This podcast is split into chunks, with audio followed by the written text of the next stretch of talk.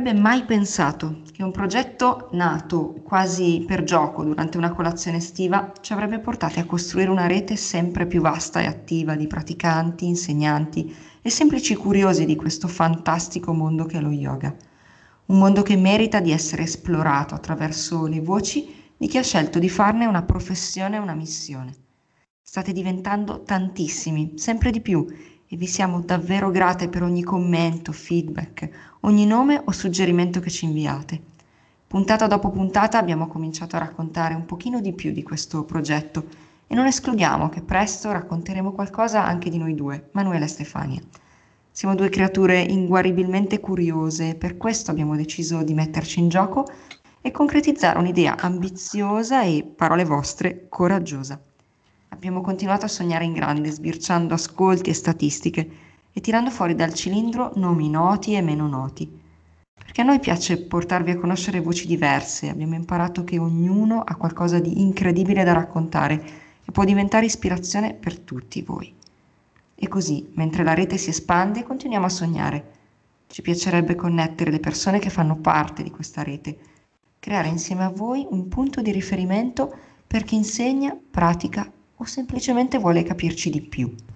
Ma torniamo alla puntata di oggi, che come spesso accade racconta una storia di cambiamento, di crescita personale e di scoperta. Spesso le nostre interviste sono frutto di un lavoro di referenze, sono i consigli dei nostri ospiti e oggi abbiamo puntato il nostro timone virtuale verso Pavia. Abbiamo scoperto Laura grazie a Chiara e Martina Cova, le mitiche Twin Dharma, che salutiamo, nostre graditissime ospiti di qualche puntata fa. Oggi con noi c'è Laura Miracca, praticante, insegnante, che ci racconterà di lei, dei suoi progetti e della sua visione della pratica e dell'insegnamento. Ma come da tradizione, le diamo il benvenuto e lasciamo che sia lei a presentarsi. Benvenuta Laura. Ciao Manuela, Benvenuta ciao Laura. Stefania. Eh, grazie per avermi invitato qui oggi e grazie per questa opportunità, insomma, per poter dar spazio a quella che è la mia esperienza. Grazie, grazie a te di essere te. qui. E essere Quindi, iniziamo. Chi era Laura? Chi è Laura? Dove sta andando e perché? Ok, allora, eh, dunque, partiamo da chi era.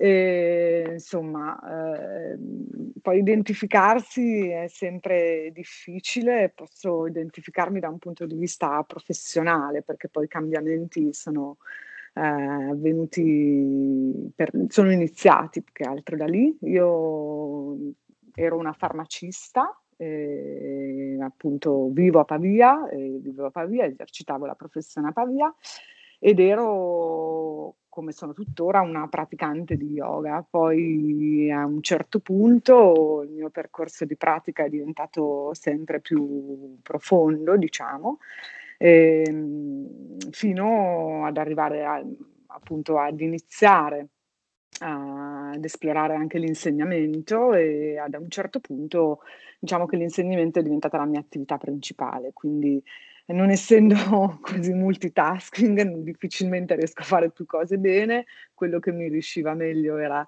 l'insegnamento, no, a parte gli scherzi, eh, così mi sono appassionata all'insegnamento e appunto mi sono dedicata solo a questo, quindi ad oggi sono una, sempre una praticante prima di tutto, un'allieva e poi sono un insegnante di yoga qui a Pavia. E dove andrò so e spero di poter continuare questo percorso a lungo. Sicuramente rimarrò un'allieva, una praticante, spero di poter anche continuare ad insegnare negli anni. Diciamo che un po' il percorso personale e professionale mi hanno insegnato a non avere aspettative, insomma, come dire, cioè a perse- ad andare avanti per la mia strada, dando sempre il meglio, ma a non crearmi grandi aspettative, cioè, um, insomma, non, eh, non, dando il meglio in quello che è il momento presente. Ecco, poi si vedrà. Spero di poter continuare così anche in futuro, poi chissà cosa succederà, insomma. Benissimo, ascolta, come molte persone, ma piccola nota polemica, mai abbastanza, ti sei avvicinata allo sport, o meglio all'attività fisica, mm. con l'intento di lasciare andare la mente e concentrarti su quello che è il fisico, il corpo. ricercando un benessere che passa attraverso il movimento. Mhm. Allenarsi dovrebbe insegnare innanzitutto ad ascoltarsi e quindi naturalmente a conoscersi, riconnettendosi al corpo come strumento di interazione con il mondo che ci circonda e con quella dimensione invisibile e sottile che collega i pensieri e le emozioni. La tua prima volta con il tappetino è nata un po' per caso e porta il nome di Power Yoga. Che mondo ti si è aperto e che sorprese o delusioni ti ha riservato questa prima esperienza? Allora, è stata un'esperienza un po' inquietante la prima, però che insomma dove- doveva andare così e doveva essere così per- perché se no non sarei qui adesso a raccontarvi di questa esperienza. Io appunto ero una amante dello sport in generale, quindi insomma praticavo lo sport proprio un po' per sfogare l'eccesso di energia che avevo ai tempi, mh, insomma si parla di 18-19 anni fa, adesso non ricordo bene con precisione praticavo lo sport proprio dalla corsa al nuoto, lo sci in stagione eh, come sfogo, no? per appunto anche liberare un po' la mente da, da, da, che era molto inquieta in quegli anni. Però eh, da un punto di vista fisico iniziavo anche a risentire un po' dell'attività sportiva intensa e nella palestra in cui mi allenavo iniziava un corso di power yoga, quindi ho iniziato con questa lezione di prova che è stata un disastro. Cioè, la prima lezione io ricordo solo sinceramente il, il, due posizioni in particolare che erano nella parte finale, perché ovviamente essendo una pratica di power yoga era piuttosto intensa e poi si andava incalando nella parte finale, diciamo, eh, ricordo appunto questo senso di oppressione in alasana, nella posizione dell'aratro, di, di ansia, non riuscire a stare proprio nella posizione e lo sperare che l'insegnante, come dire, ci dicesse di uscire, quindi aumentava questo senso anche di, di, di quasi di, di, rabbia no? nel non riuscire a stare. E ricordo anche Paschimottanasana con le grandissime tensioni che la mia catena posteriore eh, dopo gli anni di corsa appunto manifestava e ehm, quindi niente, è stata un'esperienza non piacevole, tanto è vero che poi io non sono più tornata a quel corso per due mesi. Però, mm. insomma, frequentando la palestra, ogni tanto ci passavo davanti e, e mh, quella lezione qualcosa doveva avermi lasciato, quantomeno nella parte più dinamica. E quindi ho deciso un po' di mettermi in discussione e dire, vabbè, ci riprovo. E, e quello poi è stato fondamentalmente l'inizio della pratica, perché poi da lì io ho continuato con quel corso per anni eh, rendendomi conto di quello che poteva essere il benessere. Io ovviamente ai tempi non avevo una grande così, capacità di eh, discernimento per capire quello che eh, insomma mi dava quella pratica, però mi faceva stare molto bene da un punto di vista fisico, perché ovviamente andava a compensare un po' tutti gli squilibri creati dall'attività sportiva che ovviamente veniva fatta senza allungamento, senza stretching, in maniera molto eh, così rude. Mm. E, e, poi eh, ne sentivo il bisogno, per cui fondamentalmente io in quegli anni andavo proprio un po' ad ascolto del corpo e quindi mi faceva stare bene e, e continuavo a, a praticarlo. E quindi per, per, per, diversi anni poi il power yoga è stata la mia, la mia pratica. E, appunto mi ha, nonostante poi insomma il mio percorso sia andato verso altri stili e abbia preso altre strade, ringrazio comunque quella prima lezione terrificante per quelle sensazioni perché poi di fatto mi hanno portato qua, quindi eh, quella è la dimostrazione che non tutto il male viene per nuocere, che tante volte bisogna anche, come dire, mettersi un po' in discussione no, nel percorso per eh, così, per, per, tirare fuori il meglio, ecco. Si dice che un, il primo amore non si scorda mai, ma poi magari non è l'amore per tutta la vita, diciamo. Esatto, esatto, esatto, assolutamente, assolutamente. Allora, ritorniamo un passetto indietro, quindi torniamo a quella che è la tua presentazione di, te, di, di Laura. Il tuo percorso di studi ti ha portato alla laurea in uh, eh, CTF, l'acronimo esatto. per chimica e tecnologie farmaceutiche. Ti etichettiamo e lo mettiamo tra virgolette perché eh, a noi le etichette poco piacciono, bisogna essere oneste, come donna di scienza. Come hai affrontato il passaggio dai libri di anatomia umana classica all'anatomia energetica, componente sottile della scienza dello yoga? Allora, inizialmente eh, diciamo che non è stato semplice, cioè quello che forse poi mi aveva colpito, del, cioè mi, mi aveva, mh, come dire, legato al power yoga, era che quantomeno nel corso che frequentavo io tutti gli aspetti energetici non venissero spiegati, ecco, quindi io mi limitavo solo all'aspetto più fisico, più tangibile. E in quegli anni ovviamente per me sentir parlare di chakra, di aspetti energetici, di cose che non potevano essere dimostrate, come dire, scientificamente, eh, non aveva poi un, un grande valore, quindi non, non, non, non, avevo neanche portato l'attenzione a quegli aspetti. Poi eh, anche lì un po' per, per, un susseguirsi di eventi io non riuscivo più a seguire gli orari del corso di Power Yoga, quindi ho iniziato a cercare altro. Eh, ma soprattutto a cercare altro appunto nel panorama pavese, perché poi mh, era la, la, la, mia realtà. Eh, e così per tutto un susseguirsi di eventi ho deciso appunto di iscrivermi a un corso di formazione. Una, in questo corso di formazione appunto mi sono stati spiegati quelli che potevano essere tutti gli aspetti energetici della pratica. All'inizio ero veramente molto molto scettica eh, proprio perché eh, eh, arrivavo da un mondo che eh, insomma eh, doveva essere appunto dimostrato con esperimenti, con esperienze, con, con tutto un, quello che era il procedimento scientifico, il metodo scientifico e quindi insomma non, non, avevo difficoltà a relazionarmi a questo mondo. No? E, ehm, in realtà poi proprio nella, nello studio dell'anatomia energetica della, del, del, corpo sottile ho trovato tante corrispondenze, quindi eh, nel vedere proprio come eh, la localizzazione specifica dei, dei chakra, per esempio lungo l'asse vertebrale, eh, aveva poi una forte correlazione con le gandole endocrine e gli stessi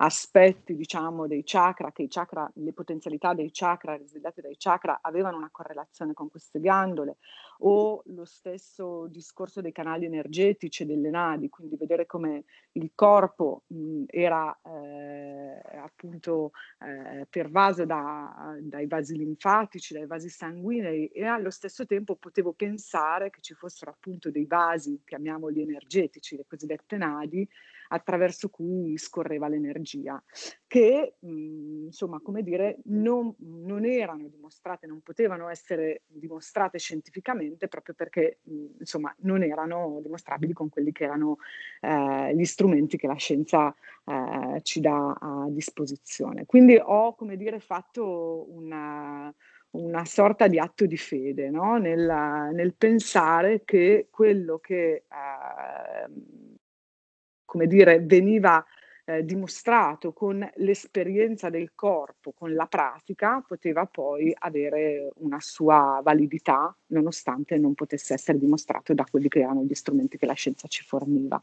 E anzi, è stato, come dire, molto interessante.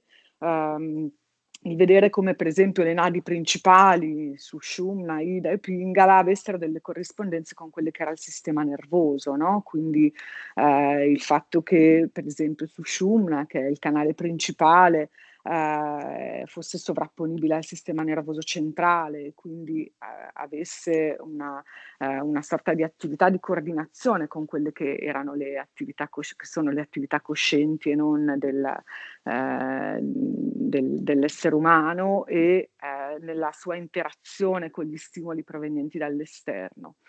Oppure, per esempio, un'altra cosa secondo me molto interessante era la, eh, la diciamo, eh, questo equilibrio e sintonia tra i due sistemi opposti di Ida e Pingala, che potevano essere assimilati al sistema nervoso simpatico e parasimpatico, e quindi spiegare proprio come queste due polarità opposte eh, fossero state eh, così mh, scoperte anche solo dall'esperienza proprio della pratica, attraverso la pratica di asana, di pranayama, di mudra, di banda, si fosse poi arrivato a costruire eh, una mappa di quelli che erano i canali energetici sottili, che ripeto, non, la scienza ha il limite stesso, quindi in questo caso è la scienza che ha il limite di non poterlo dimostrare eh, con... Eh, ehm, con esperimenti tangibili. Ecco. Quindi per me è stato una, poi una, una, una, scoperta e mi ha anche molto divertito no? questa cosa, il cercare correlazioni tra quella che era la,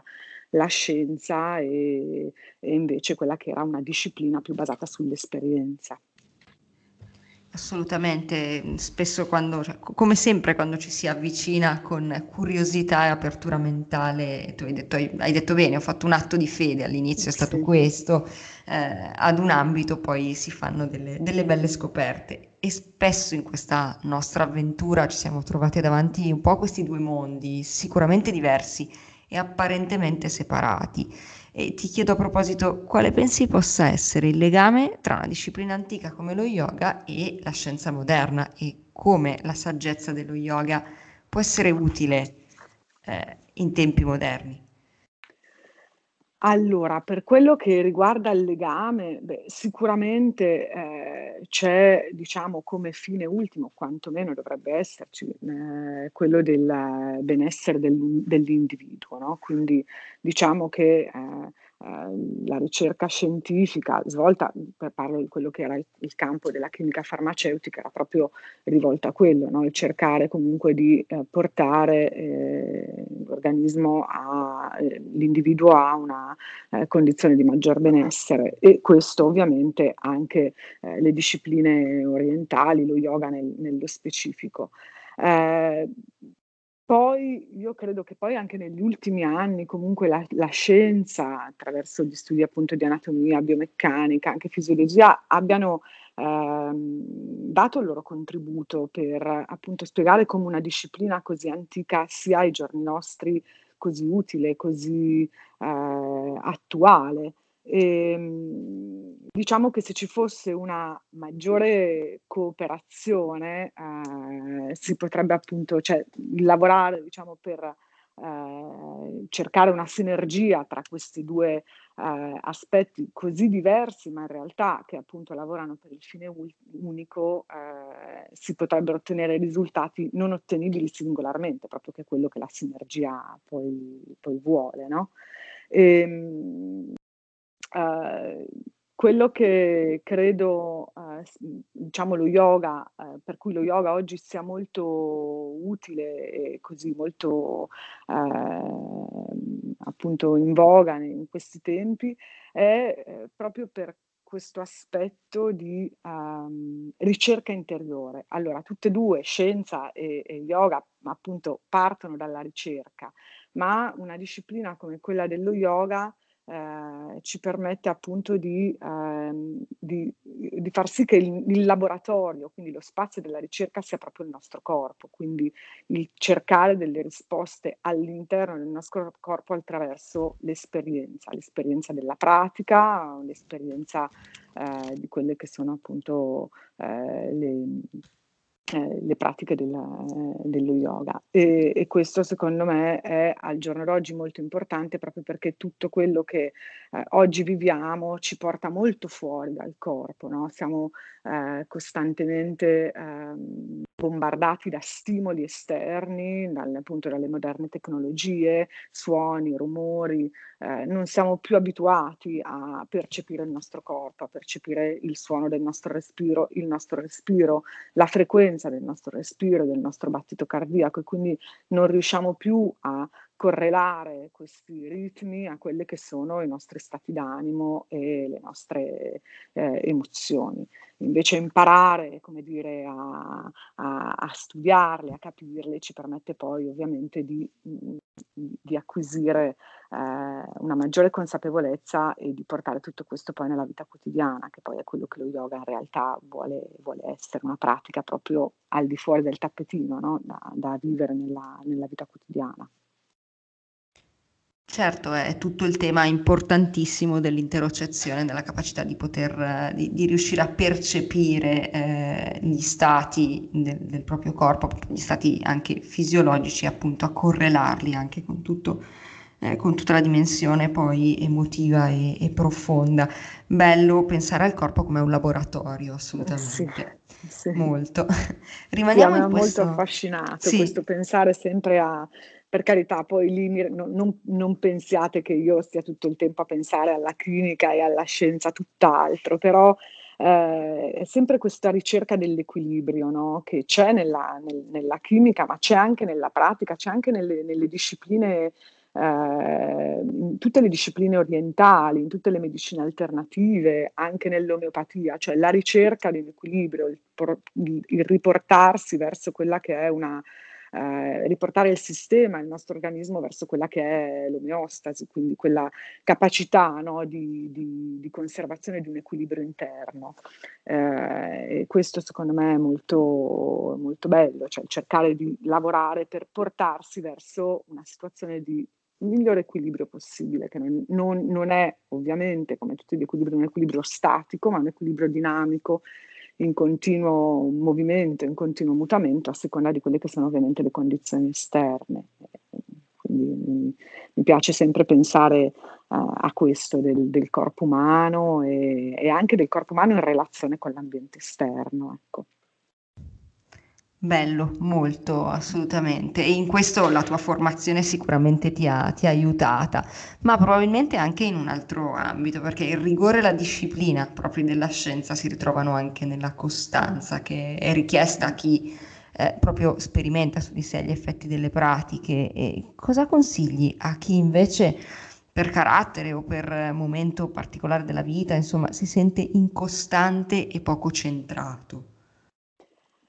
Eh, bella domanda, ehm, e diciamo che anche qui posso rispondere su quella che può essere la mia esperienza. A me ha aiutato, uhm, in questo il trovare ovviamente un metodo, quindi l'essere metodici, il cercare proprio di ritagliarsi, magari non si riesce tutti i giorni, però di darsi, ehm, un metodo e di darsi, ehm delle, diciamo, eh, delle linee guida no? per, da, da, seguire e soprattutto quello che secondo me è utile eh, è il cercare di darsi del, dei piccoli obiettivi al, a livello di pratica. Poi ovviamente dipende sempre se si parla di, diciamo, eh, una pratica personale e di che tipo di pratica eh, stiamo parlando. Però eh, il darsi piccoli obiettivi io credo che eh, sia molto utile mh, nel, eh, nel, permettere proprio di eh, sentire sempre di più certe azioni, di diventare sempre più consapevoli, di interiorizzarle sempre di più e soprattutto di mantenere un atteggiamento positivo rispetto alla pratica, perché molto spesso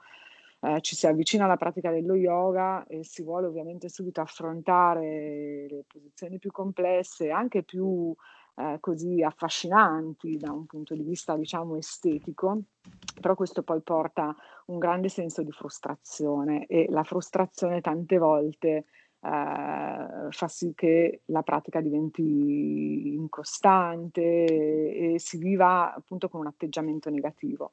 Questo, eh, per questo devo ringraziare la mia insegnante perché è lei che mi ha proprio dato questo, eh, questo sistema così metodico eh, del cercare di andare passo passo, step by step, ma soprattutto con delle basi e delle, eh, radici, delle fondamenta solide nella pratica, quindi costruire una pratica solida proprio a partire dalle basi e poi pian piano crescere, ripeto, con piccoli obiettivi in modo che si possa mantenere anche proprio a livello di sistema nervoso un atteggiamento positivo.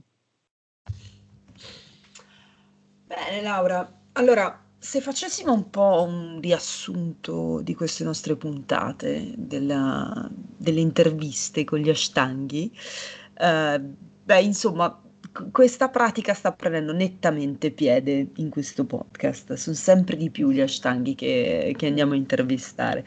Sintomo un po' che questo metodo eh, incuriosisce, affascina e trova terreno fertile in moltissimi praticanti, sia dell'ultima ora sia un po', un po più attempati diciamo, a livello di, di pratica. Un terreno che ad un certo punto però cambia e che porta a delle riflessioni ci rifacciamo anche a delle interviste passate come quella con Francesca Del Rico, con Riccardo Gherardi, che vi invitiamo ad ascoltare, o come l'ultima con Rosa Tagliaferro. Cosa rappresenta per Laura l'Ashtanga Vinyasa Yoga? Come ti ha catturato e cosa a distanza di tempo hai compreso di questo metodo? Allora, l'Ashtanga è arrivato tardi nella mia pratica, nel senso che dopo il Power Yoga io ho avuto anni di pratica dinamica, di vinyasa, ma l'Ashtanga è arrivato tardi, ma è arrivato e mi ha folgorato, insomma, nel senso che io proprio ne ho sentito eh, grandissimi benefici, ma proprio più a livello di equilibrio, sempre per trovare questa, questa, questa, mhmm, questo concetto, questa parola. Eh, io mh, parlo appunto della mia pratica personale, ma penso che appunto confrontandomi con, tante, con tanti praticanti di Ashtanga sia poi quello che eh, ci lega è il fatto che è un sistema consolidato proprio da anni di esperienza, perché è un sistema che si tramanda eh, agli allievi sempre con rigore e con devozione. E quindi mh, questa, questo metodo, questa rigorosità eh, nella, nella, nella pratica fa sì che appunto sia un metodo riproducibile, no? E anche qui ritorniamo un po' su quello che può essere l'aspetto scientifico, però eh, appunto credo che sia questa la sua forza, il fatto che sia una pratica nata eh, in, in, India, ma che sia così attuale e soprattutto così attuale in Occidente, proprio per questo suo essere così disciplinato. Nel mio caso eh, eh, mi ha insegnato l'autogestione, perché io amo il vinyasa, ancora oggi lo pratico, lo insegno. Eh, il vinyasa dà molto spazio alla creatività e per me è stato bellissimo questo, mi ha appunto permesso di esplorare eh, tanti nuovi aspetti del mio corpo, però allo stesso tempo non, ha, non, ha, non avevo diciamo quelle, quelle linee guida che invece mi ha dato l'ashtanga e eh, con, con, anche le difficoltà eh, che l'ashtanga mi ha portato, perché io lo dico proprio sinceramente, nella mia pratica personale di vinyasa è ovvio che tendevo a, ehm, come dire, eh, fare, prediligere magari quello che più mi riusciva e a, a tralasciare un po' quello che il mio corpo non amava tanto. La Stanga da questo punto di vista non mi ha perdonato, io mi sono ritrovata a dover affrontare la prima serie eh, con tutte quelle posizioni che il mio corpo non sopportava, piegamenti in avanti, flessioni, eh, però eh, è stato proprio l'imparare a stare in quegli spazi difficili che poi è diventato fondamentale nel mio percorso di, di allieva e anche di insegnante, eh, perché eh, tutto quello che io insegno perché l'ho imparato, l'ho imparato sul tappetino. E poi più di altri stili per me è stato, ripeto per me perché è tutto molto personale, una una, una pratica di meditazione in movimento, cioè io proprio eh, mi sono ritrovata nel, eh, in un contatto profondo con il mio corpo eh, attraverso quelli che sono poi i, i capisaldi no, della pratica dell'ashtanga, quindi il respiro, Ujjayi Pranayama, questo eh, suono che fa sì che la mente abbia un appiglio a cui aggrapparsi, quindi i pensieri si alleggeriscano e, e, e diventino via via più leggeri, eh, attraverso le asana e quindi dare proprio delle, eh, ai, al corpo delle sensazioni tangibili in modo da poter stare nel momento presente e eh, non di meno drishti, lo sguardo, proprio eh, che è ehm, fondamentale, anche perché se pensiamo che eh, l'organo di senso della vista è quello che incamera più eh, informazioni dal mondo esterno, il focalizzare lo sguardo in un punto è quello che ci permette di mh, eh, evitare proprio le distrazioni provenienti dall'esterno e quindi di riuscire ad entrare ancora più in profondità. Ehm, Eh, non è stato facile il mio percorso nell'Ashtanga, non lo è tuttora, ma mi ha anche insegnato che le difficoltà fanno parte del percorso di crescita, anzi sono proprio quelle le occasioni per, per crescere. Eh, io eh, mi auguro veramente, so che la mia pratica è cambiata negli anni e so che dovrà cambiare e adeguarsi al, al mio corpo che invecchierà negli anni.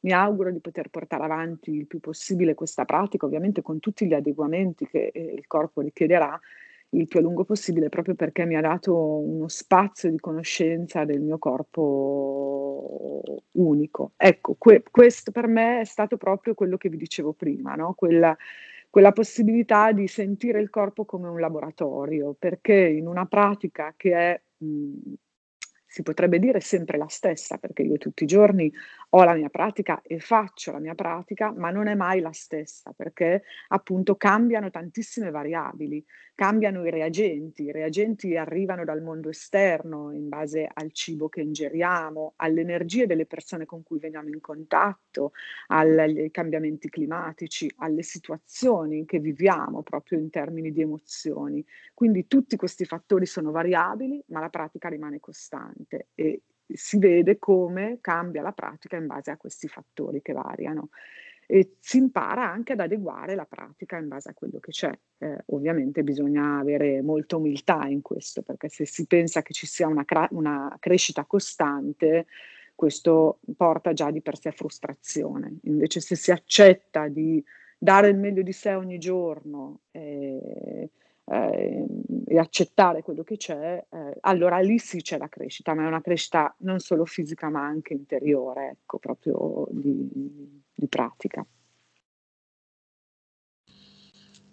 Il tuo incontro con Chiara Cova di Twin mm-hmm. Dharma, come ha contribuito a rispondere alle tue curiosità sulla pratica e in che modo eh, ti ha portato ad un livello superiore, ha portato la tua pratica a un livello superiore, scusa?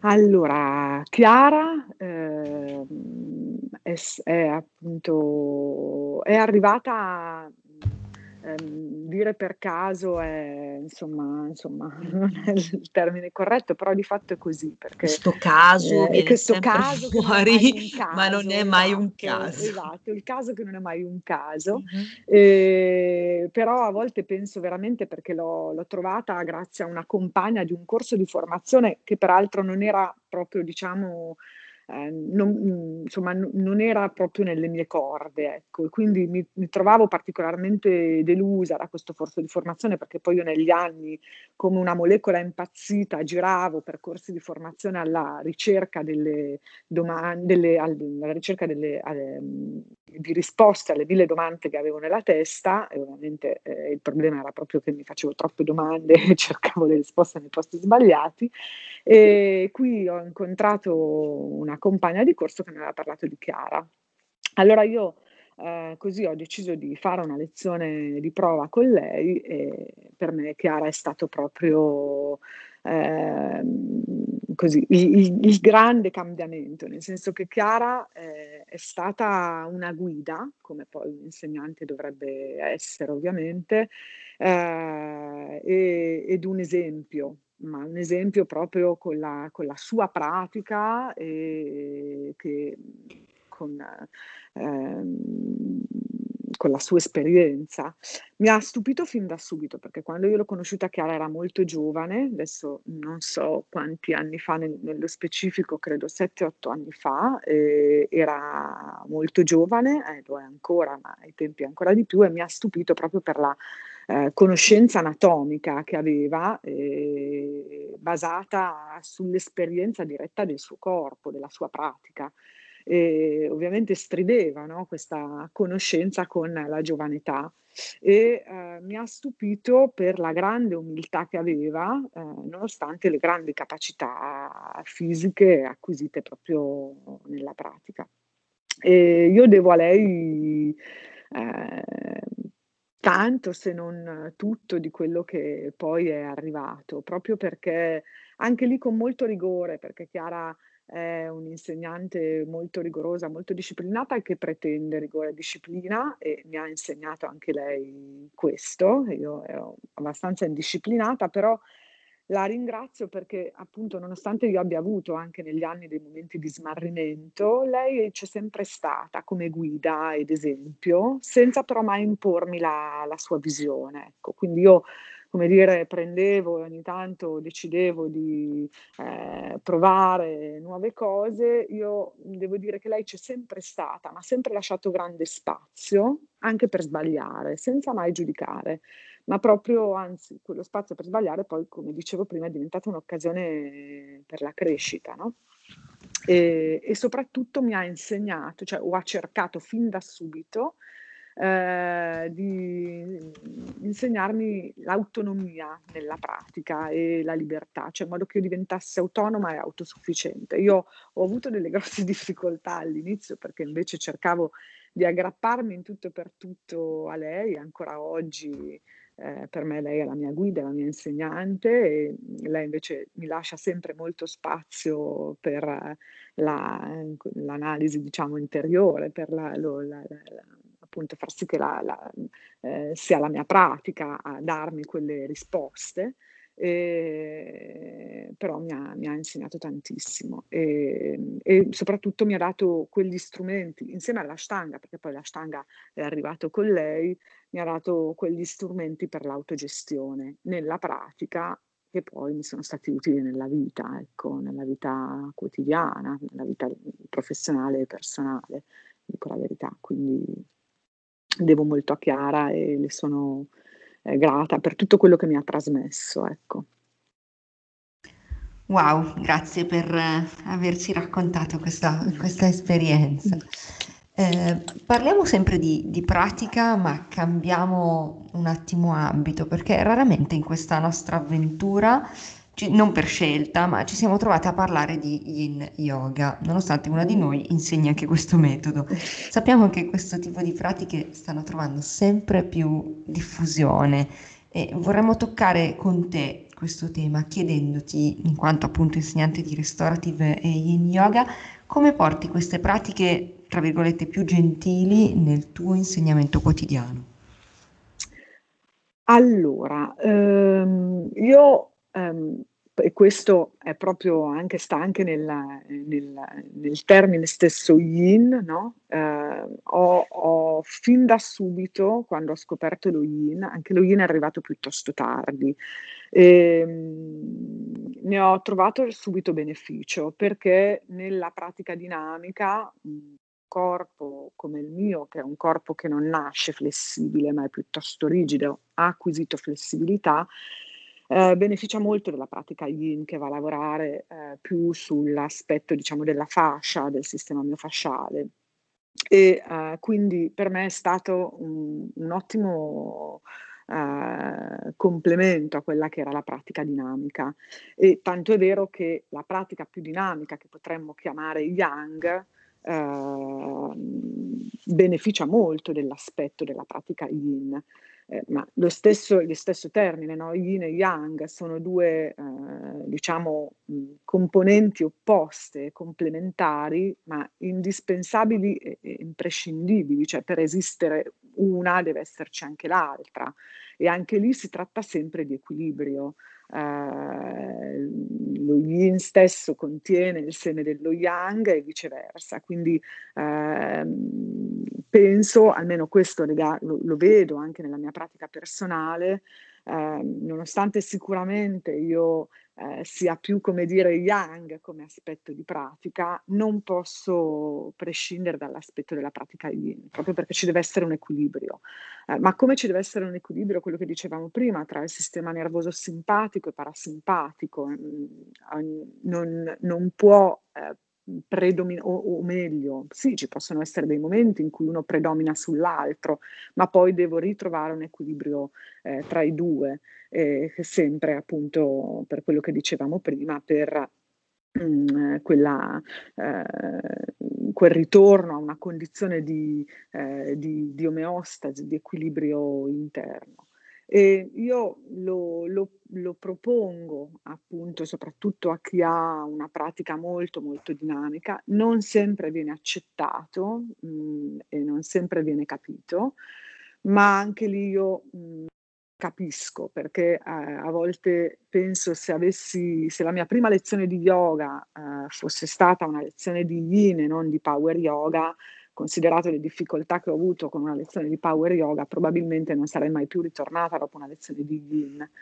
eh, quindi, insomma, eh, capisco benissimo e so che non, tante volte stare, perché nello yin, così come nel restorative, non c'è movimento, no? quindi bisogna imparare a stare e a, a gestire quello che esce proprio nella, in una pratica di immobilità, dove non c'è azione e non siamo abituati, il nostro, eh, il nostro corpo generalmente non è abituato, la nostra mente, perché il nostro corpo non è abituato a stare in quella condizione, per cui è molto più difficile tante volte una pratica eh, di mobilità come quella dello yin e del restorative rispetto a una pratica dinamica, proprio perché eh, la testa in quel momento eh, eh, come dire, diventa un grande mercato no? dove tutti i pensieri affollano la mente e si, fa, si ha difficoltà a gestirli ma anche lì è una questione di pratica, di esercizio, di costanza e poi tutto arriva, ecco, se,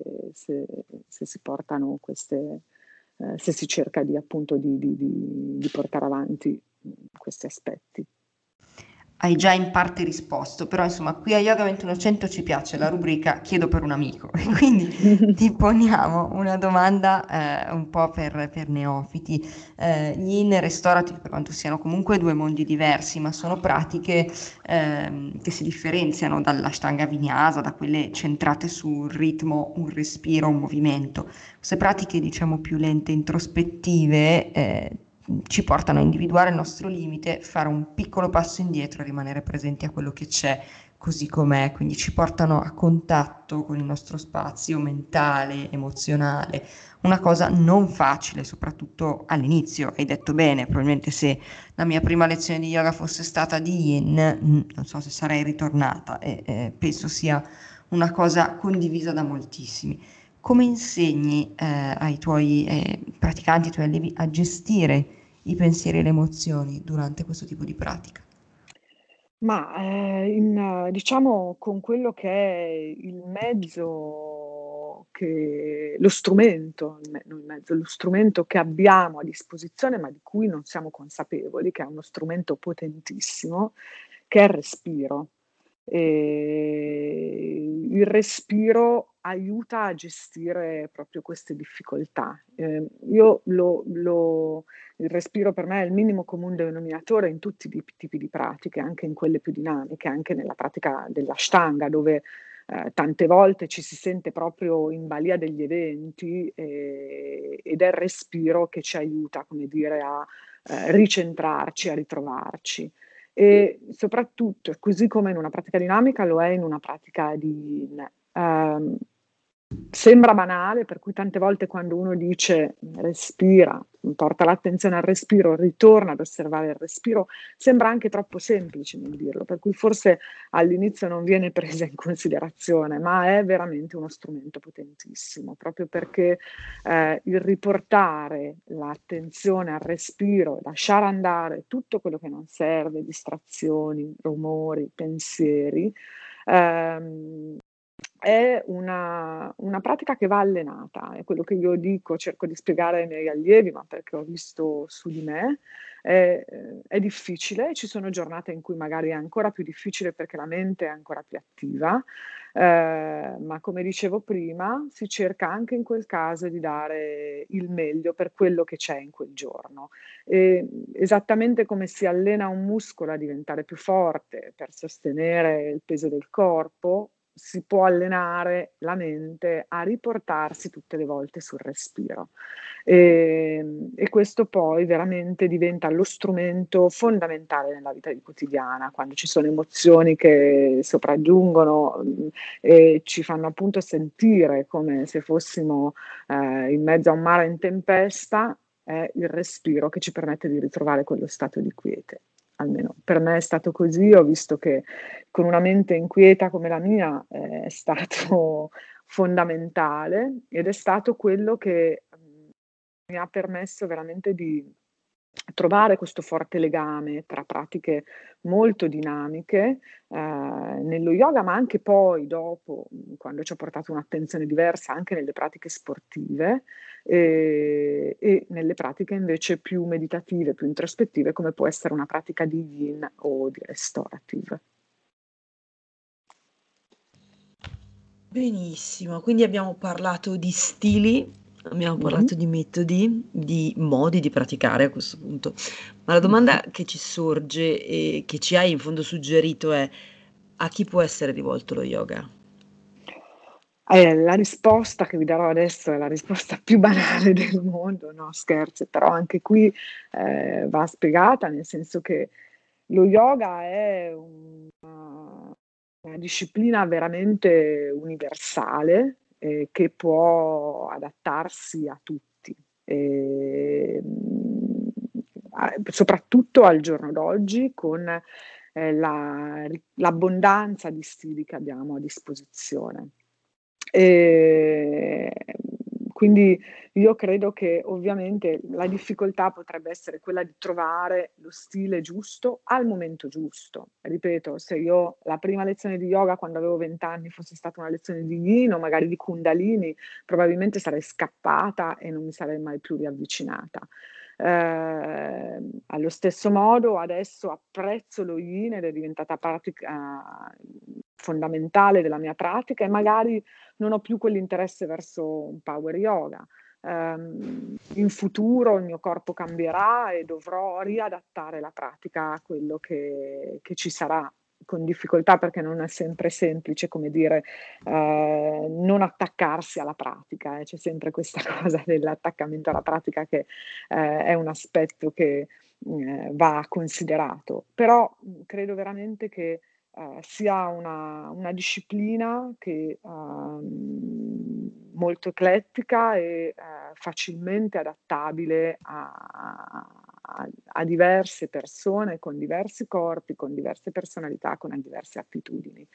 Ovviamente la difficoltà può essere quella di trovare eh, lo stile e la disciplina più giusta per sé in quel particolare momento della, della vita consiglio può essere quello di non fermarsi magari alla prima impressione, ma di provare ad andare un pochino più in profondità. Crediamo che i percorsi non finiscono mai e che durante il cammino si concretizzino delle idee, delle tappe e sul tuo percorso sta nascendo, si sta concretizzando un nuovo progetto. Lasciamo a te l'onore di raccontarci di cosa si tratta e di svelarne il nome. Vi ringrazio eh, per eh, sì, è un eh, sta nascendo quella che io definisco la mia creatura, nel senso che eh, insomma la vita ehm, mi ha portato così appunto qui ehm, a fare delle scelte magari diverse rispetto a quelle che potevo eh, così avere rispetto alle aspettative che potevo avere a vent'anni e, e mi ha portato appunto al desiderio di costruire qualcosa di mio, di creare qualcosa di mio. E, e, così è stato. Quindi negli ultimi anni appunto ho cercato di eh, trovare un posto dove eh, poter riunire, dove poter mettere le mie energie per l'insegnamento, dove poter creare appunto un ambiente dove accogliere eh, i miei allievi, dove poter dar loro la possibilità anche di sperimentare, eh, di sperimentare appunto un laboratorio per l'appunto. E, e così insomma Covid permettendo, perché ovviamente i tempi non sono dei migliori, ehm, ho, aprirò non so quando a questo punto, ma diciamo che in realtà già c'è e lo sto riempiendo con le mie energie, le mie pratiche, questo centro di yoga che eh, si chiamerà LAM Yoga Lab. LAM non solo perché sono le mie iniziali, anzi in realtà non, non, è perché sono le mie iniziali, poi come dicevamo prima è un caso, sono anche le mie iniziali, però LAM è il Bija Mantra del, del primo centro energetico. Eh, quindi Bija Mantra sono appunto, Bija vuol dire seme, il seme contiene in sé già le potenzialità no, del, dell'albero che, eh, a cui poi dà la vita e eh, il Bija Mantra è quel suono che aiuta eh, l'attivazione di un chakra e in particolare l'AM è il Bija Mantra del primo centro energetico, il centro della, eh, del radicamento Muladhara Chakra. Ed è un centro a cui io sono molto legata, nonostante sia molto bistrattato perché è il primo centro energetico e quindi eh, viene considerato il centro energetico più basso, in realtà per me ha una grandissima importanza proprio perché, e questo me l'ha insegnato Chiara, è un'altra delle cose eh, che devo a lei, eh, mi ha insegnato l'importanza del radicamento e di creare radici solide nel terreno, basi solide, fondamenta solide, per poi, come dire, costruire le altezze, no? come dice lei. Ed è proprio questo, cioè imparare a eh, identificarci. Il primo centro energetico ci, ci, aiuta a identificarci con il corpo fisico, che è eh, una radice fondamentale per i centri superiori. Eh, è necessaria proprio per non perdere il contatto con la realtà e eh, interagire poi così con il mondo esterno, con il mondo materiale. Senza un centro energetico, il primo centro energetico equilibrato, non possiamo neanche pensare di parlare degli altri. Quindi nonostante appunto venga considerato il centro energetico più basso, per me è, è la, la, base, la radice. E quindi insomma l'AM yoga per questo, lab perché appunto mi piace l'idea di pensare a questo centro come un laboratorio dove si fa esperienza, dove si fanno esperimenti con il corpo e pensare anche al corpo stesso come un laboratorio dove, come appunto dicevo prima, quotidianamente reagenti eh, diversi eh, eh, entrano in relazione tra di loro per dare origine a prodotti e, e, e, quindi insomma questo è quello che spero si potrà concretizzare. Il centro c'è, è pronto, io eh, lo sto così nutrendo con le mie energie e poi chissà quando insomma si potrà fare, vedremo. Ascolta, noi se eh, hai avuto appunto modo di ascoltarci, riserviamo sempre qualche domandina un po' così bruciapelo per divertirsi alla fine, perché prima si è rotto il ghiaccio, adesso si, eh, si entra nel vivo. Esatto. Allora, eh, facciamo una cosa, una, una semplicissima, senza mm. pensarci. Eh, il tuo libro preferito? Uh, Guarda, non so perché, non, non ci penso da, eh, ma la prima, il primo libro che mi è venuto è Ragione e Sentimento, che niente c'entra con lo yoga, ma è un libro che mi aveva appassionato negli anni del liceo. Sì, io ti chiedo in eh, poche parole perché pratichi? Eh, perché pratico?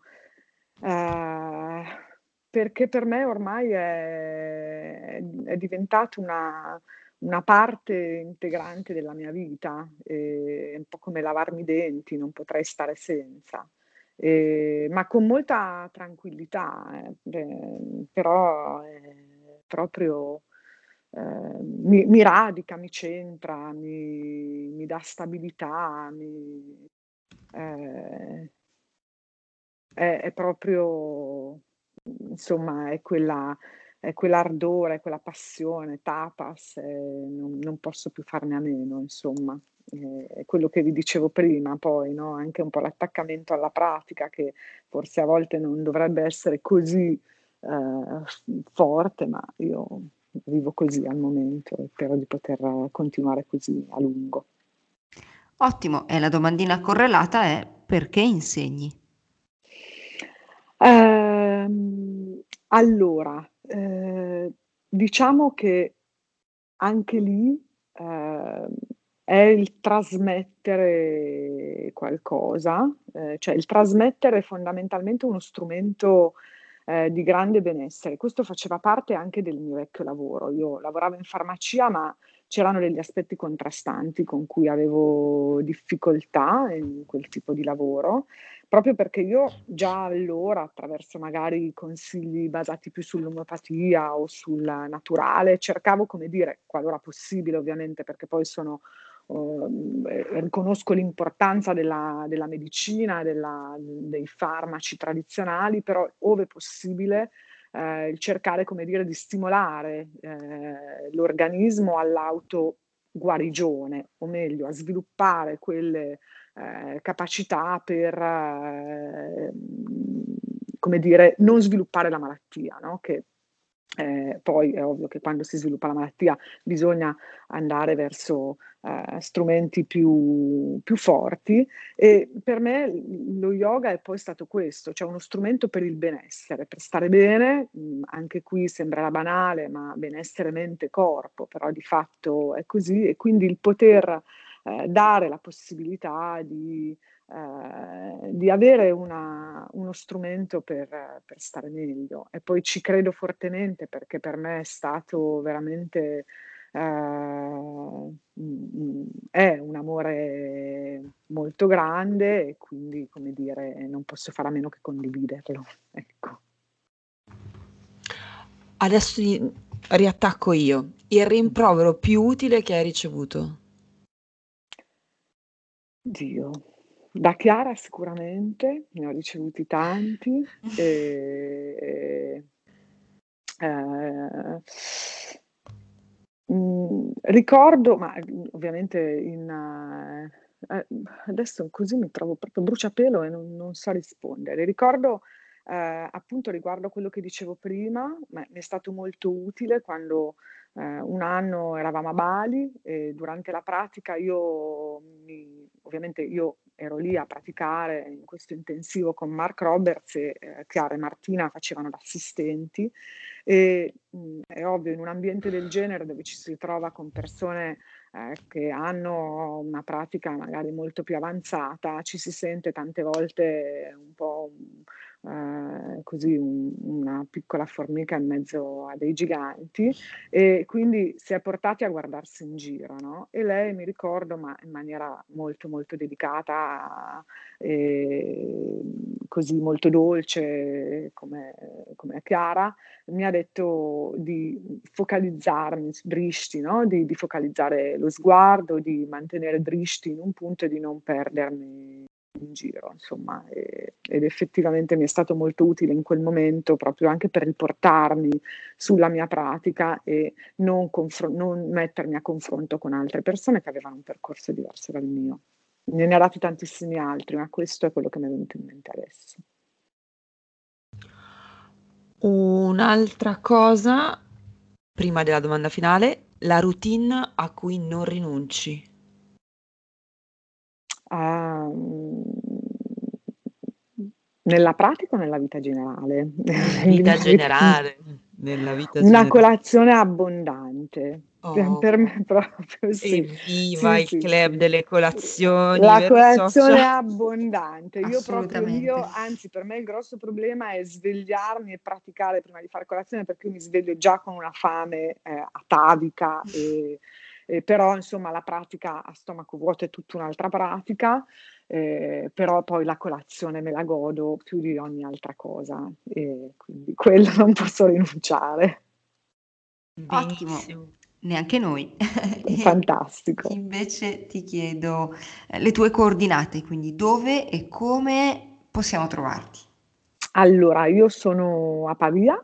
Eh, al momento appunto sono in questo centro a Pavia, ma non è ancora aperto perché è stato sistemato recentemente, anzi è pronto da una settimana, dico la verità, proprio fresco fresco, appena nato.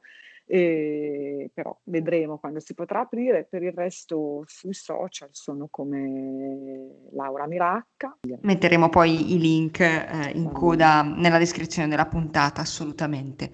Molto bene, allora Laura, speriamo sia stata per te una bella esperienza. Bellissima, avevate ragione. Eh... Benissimo, allora eh, noi possiamo salutare a questo punto Laura e vi diamo un arrivederci alla prossima puntata, al prossimo episodio. Continuate a seguirci sui nostri canali social e mm, continuate ad ascoltare le nostre puntate.